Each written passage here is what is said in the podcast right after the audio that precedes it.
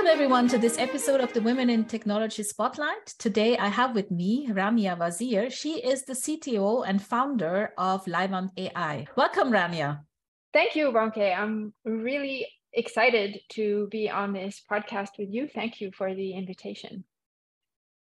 Thank you for joining. And I'm also really excited because the topic today is AI, which is one of the topics that is on top of mind for, I think, everyone at the moment. And your company is called leiwand AI, and you're the founder. Tell me a little bit about your story that led to, to founding this company. Ooh, okay, so I will try not to go too far back, but just a little bit of background. Actually, I'm a I'm a mathematician and a few years ago, when that became popular, I was a data scientist and I generally liked to work with NGOs and civil society organizations trying to bring data science tools to provide social impact. Mm-hmm. And while I was doing that, I, I very quickly realized that, well, you can intend to do well, but you don't actually know if you're doing well um, until you've checked the quality of your product. And and i realized there there isn't really a way to check that. There is no standard there's no pra- best practice uh, and and a lot of these tools that we're throwing out there and saying they're ai it's based on math it's computer science it's objective. Actually it's not. And and so from from there is a quick step to saying well I want to do well with it, then let me make sure the AI actually works and works well for everyone.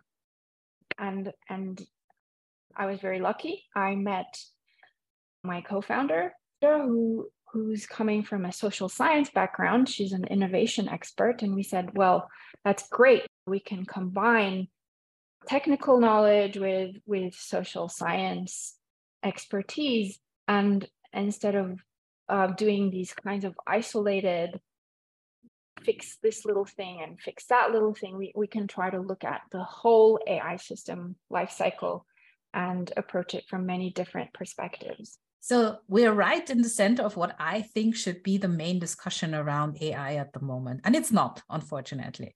And that is ethics and data quality in these new tools we're building.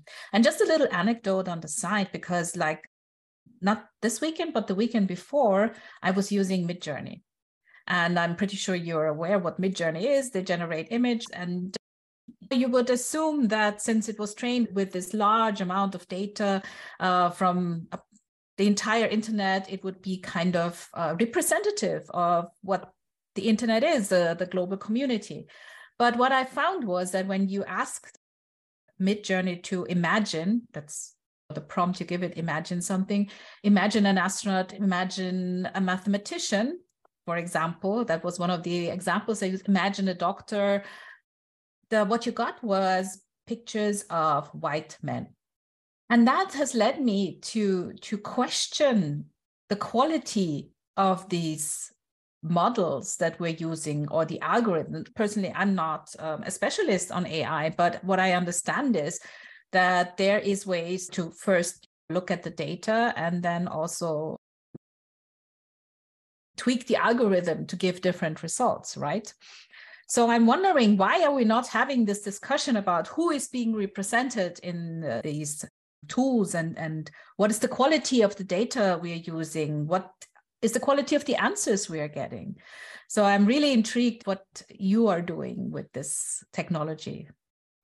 Well, so I have to say the experience you've had is unfortunately not an isolated one.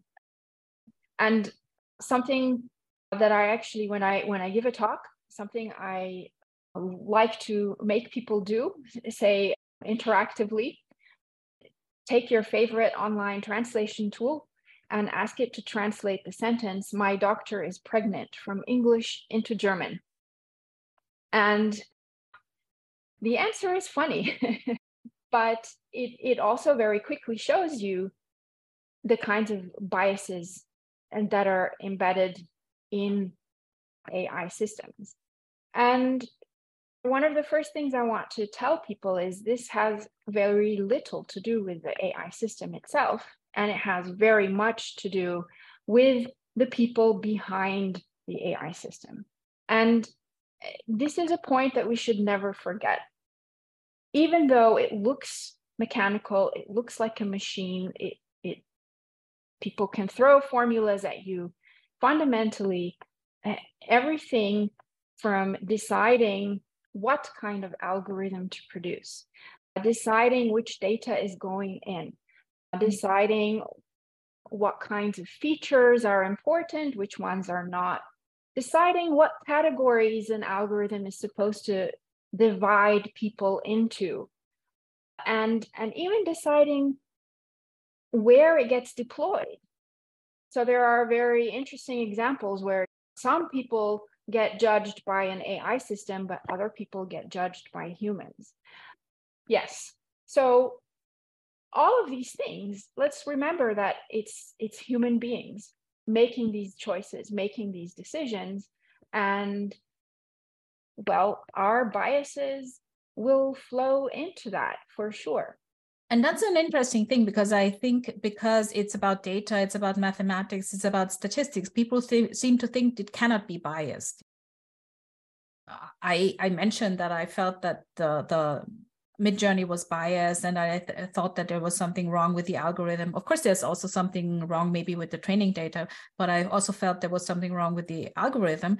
And someone attacked me for that because the algorithms are not biased, and I'm not I'm not enough of an expert to actually say anything about it. But I do feel that if you have certain just certain people developing these tools, there will be a bias in the way the algorithm works because obviously they will not be aware of certain issues they are creating when when they are i don't know when the decoder creates the output. They will not see that there is something wrong with the way it's doing it. What, uh, what do you think?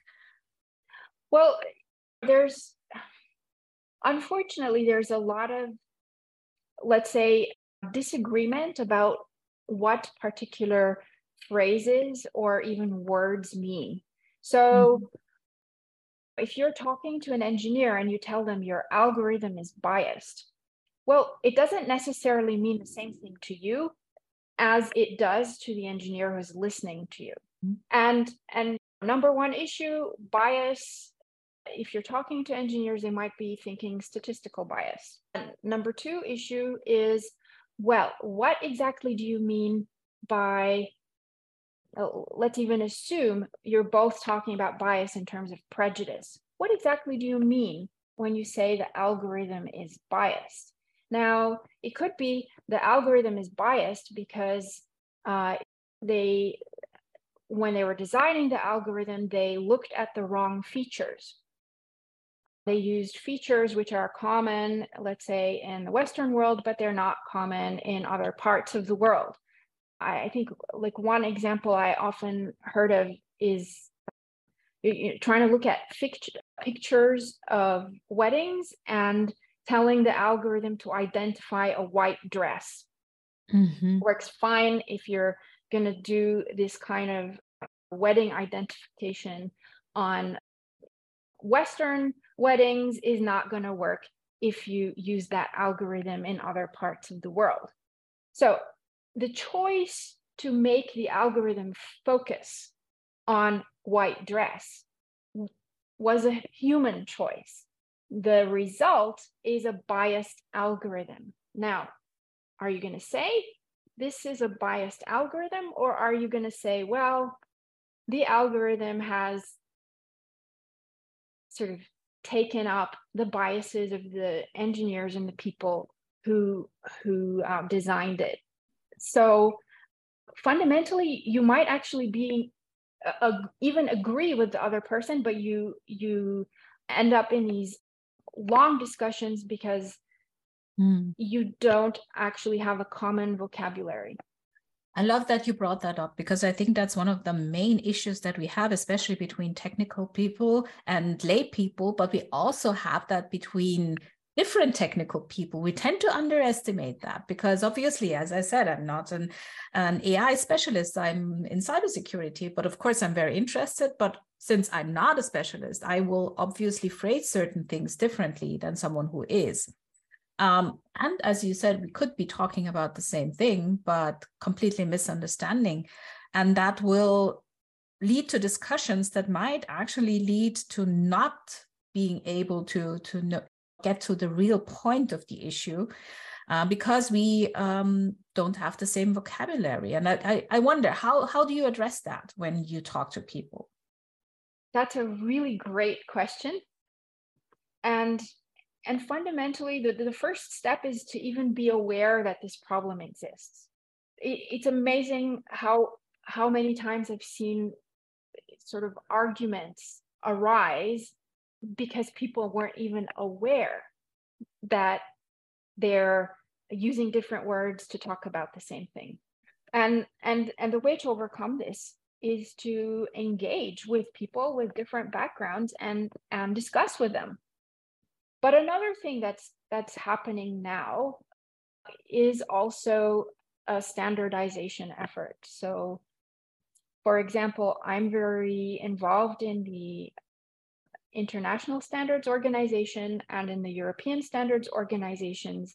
And what is happening in these organizations is we're starting from vocabulary mm-hmm. and saying, let's make sure we are all using the same words in the same way. Mm-hmm. And if that's not possible, let's at least identify all the different ways this word could possibly be interpreted and the way this works is is because the standards organizations are actually pulling in people from all around the world from many different disciplines and and having them engage in in long discussions with each mm-hmm. other that is such an important thing having some sort of standard to, to define what we are talking about and what we're working on and what we are trying to achieve because obviously even writing down a statement of work uh, can only make sense if we if the person writing and the person reading it have the same idea of what it's supposed to mean. And i think it's also really really important to have a global community working on this especially on the international standard. Because one of the things i was thinking about because one of the examples i used in midjourney was software developer and i got four white men. And i was thinking but these are tools that are used by everyone around the world because Midjourney is obviously one of the most popular and mm-hmm. everyone's using it. Indian people, African people, everyone's using it. And if you look at it on this global scale, quite obviously, I would think that there are more dark skinned software developers than there are white skinned software developers nowadays. Just you know, just look at the Indian community, for example, or the African community. So just ha- having people from all over the world working on this uh, thought process, I think, is so important at the moment because what we're seeing is and I, or at least i feel we're seeing this is a complete acceleration of the tools. Every day there's a new tool coming out. I'm on a list that sends me emails every day on what new ai site has popped up and what yeah. you can do. And and i feel like a lot of them are using the same models as a basis and it's going to skew our whole perception of the world if we don't get a grip on this.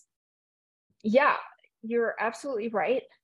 But unfortunately, AI has has its strength is at the same time one of the main problems. So mm-hmm. the, the strength of AI is is its ability to scale and uh, to to to be consistent actually.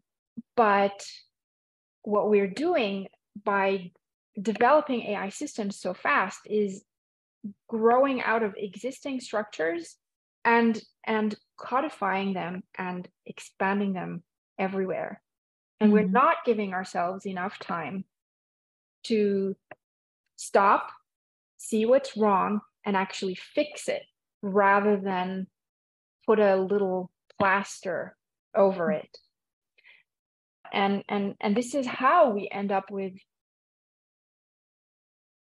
yes people have been talking about for example the problem of training sets and that they're not representative of the global majority but what we're still using those data sets because those are the easiest ones to access and uh, we don't prioritize. And this is again we people do not prioritize. Um, we do not put the money into this. We don't put the research effort into this to make sure our data sets are representative. Yeah. And i feel this is very much what happened at the onset of the internet. And i feel like it, something very similar is happening. People are seeing that there's money to be made, and all of a sudden there's this avalanche of stuff coming, and then we are. In German, there's this this wording of we're standing on tönernen Füßen, which means that the whole te- and we still have that the whole internet yeah. is based on a technology that's completely outdated and wasn't meant to support this kind of of environment. And I feel like we're doing something very similar. But bad uh, things aside, I mean, there's also this aspect that you can do a lot of good with AI, or there are people who are trying to use AI for good. And I feel that's something that you and your company are doing. So, can you tell me a little bit more about what you said you work with NGOs? What exactly you're you're doing? So, actually, uh, our my company is more focused on making sure AI is good. So, mm-hmm. uh, we we say all of the bias discrimination whatever you see in ai is not is not an inherent part of it. It's actually a part of how you're building it or how you're deploying it. So our focus is on on looking at the entire life cycle and saying let's look at the beginning. What things can you fix from the very beginning so that your system will not discriminate so obviously one of the first things you do is you say, well, what am I trying to achieve with my system? And who's going to possibly use it or be impacted by it?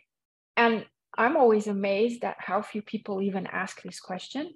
Like it seems pretty obvious to me that that you need to talk to other people who are going to use your system and who are going to be impacted by it. But actually, this seems to be a totally new concept. So, and but we we encourage people to do this. By doing this, you you recognize which risks you're going to have when you deploy your system, and so you can build on that. How do I mitigate these risks? How do I test? Uh, once I'm deploying, what things do I need to log? What things should I continue monitoring? Um, and, and so that's our focus, like okay. getting an AI system to actually do what it claims to do and to do it well. Uh, where in our view, doing it well means doing it well for everybody. It doesn't mean, okay, I just found this convenient test set. It works on that one, so I'm good to go. And and once we have that, then we can say, okay, and now I can use the AI system to actually do something useful in mm-hmm. society. You're right. I think these are questions that everyone developing a new tool should be asking nowadays. I mean, I obviously also thought that this was an inherent part of the design process for everything nowadays. I mean, we have all heard about design thinking, talking to stakeholders, trying to find out what people really need. And okay, but yeah, the surprising reality seems to be that this is not the case. And I'm wondering, I mean, you mentioned NGOs, but I feel like everyone should be doing this. Every company using any kind of AI to to implement, I don't know, an HR system, whatever it is, should be uh, considering these things. But who are your main customers? Well, right now, most of our customers are more sort of research based. So mm-hmm. we, we do research projects together with with various customers and they can come from all sorts of branches like hr would be one but also ngos or places like the public administration or more public minded institutions mainly because as long as it's not required mm-hmm. doing this kind of thing costs money and almost more important than costing money, it costs time and resources. And people feel like they don't have time for this. So, fortunately, we have a regulation on the horizon, which hopefully will will sort of change this perspective and make people prioritize things like quality and fairness. Mm-hmm. But until then, it really de- it's really up to the the company or institution to say this is a priority for me and I'm going to invest in it. Yeah feels like a, a little bit like data privacy. So you have to have regulations in place so people will pay attention, even though everyone knows there should be privacy or there should be ethical AI. Nobody is prioritizing it unless yeah. they are slapped with a very huge fine if they don't. So it's good to hear that there's actually some work being done and, and that there a regulation is around the corner. Still, even after that is in place, it will still be an uphill battle, I feel. So now to to this other part uh, i mean diversity in tech that's a big topic i feel because what we were just uh, talking about was that we need a global community that's representative of everyone to be developing these systems and obviously you and i we both know there aren't many women in the field still so what i would like to ask you is what do you enjoy about your job maybe that will motivate someone to that's listening to to actually also go into AI? Wow. So I love a lot of things about my job. And let, let's just say to start with, I I entered this field because I was it enabled me to combine mathematics, some some programming, and at the same time the feeling that I'm doing good, which for a mathematician I was an and I was an abstract mathematician. This is a totally new feeling. I, I normally I was accused of doing useless stuff. This is useful, and and I I love this feeling. And what I also enjoy is being able to talk to people from so many different backgrounds. And this is weird because I'm an introvert. I if you try to talk to me just like that out of the blue, you'll find me incredibly boring and reserved. But having a topic and and having a focus enables me to go out and talk and ask questions about many different fields. And I'm really curious. I want to know everything actually from psychology, sociology, linguistics, business, engineering, it's all out there. And now it all has to do with AI. So mm-hmm. I love that. I think that's that's great. And I constantly have to keep learning. So I, I'm never gonna I cannot say I'm bored. Just like you said, there's a new technology that comes out every day. There are hundreds of articles that come out every day, and I want to be able to read them all. I can't, but it's it's still like putting a child in a candy store that's that's me that's amazing and i i like that the first thing that you said is that you have the feeling you're doing good because my, i have the impression a, that a lot of women want to do something with value to society for work. So and there's this concept that when you go into tech it's all about numbers and there's no you're not doing something for society and this is the complete opposite that you're saying. And i also feel that it's true because nowadays when you go into tech especially into it or the whole digitalization space you are on the forefront of changing society. So you are actually able to do something really good like you're doing with your company and and the topics you are addressing.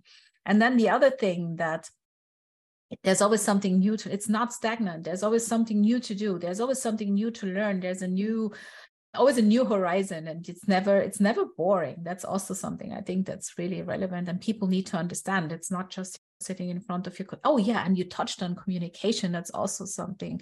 And i myself am also an introvert and if you see me on my podcast you would never uh, think that but i love talking to people and understanding what they do. Like I love talking to you because you're doing something that's different from what I'm doing. And I'm trying to understand what is happening. And I love talking to people who can teach me something.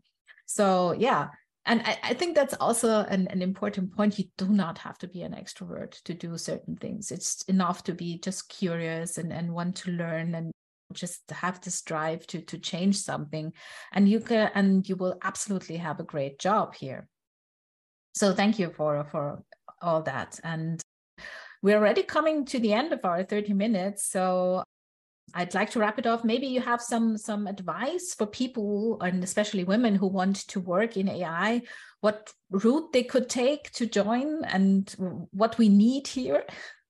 Well, so first of all, I'd like to say we need women from all different kinds of backgrounds. So whatever you've studied, whether you think it's sort of more social or or linguistics based or whether you think it's more engineering all of this is useful and necessary in the AI field. And you don't feel like you're a foreigner coming into a well established field. This is this is the other great thing about AI that that it's a completely new field that it's moving so fast that even the people who have been there before you are constantly starting from scratch for some part of the technology. So use that to your advantage. And the other thing I, I, I would really like to recommend is you're you're not on this journey alone. And by now there are so many amazing communities and networks of women who are working in technology.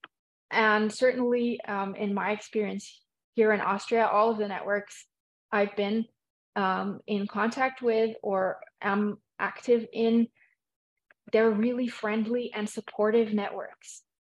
Join whichever one and and make friends with these people because because they're your they're they're your sisters in in this field and they will help and support you. Thank you for that. That's very good advice. And not just in terms of ai it's for all the women in the tech. Join a network. Everyone every single one i know is very supportive just like you said. Everyone's always happy to help and it's really but it enables you to be successful in this field. And I love the fact that you mentioned that this is a new field and you can, this is a space where you can go in as a career switcher, where again, one of those watershed moments where people can come into the field and, and be really successful no matter what their their background is. And it's just more about being interested willing to learn willing to communicate and and change the world actually so thank you so much, Rania. It was a pleasure. It was absolutely interesting. I love talking to you. Thank you, Ronke. It was really a pleasure talking to you.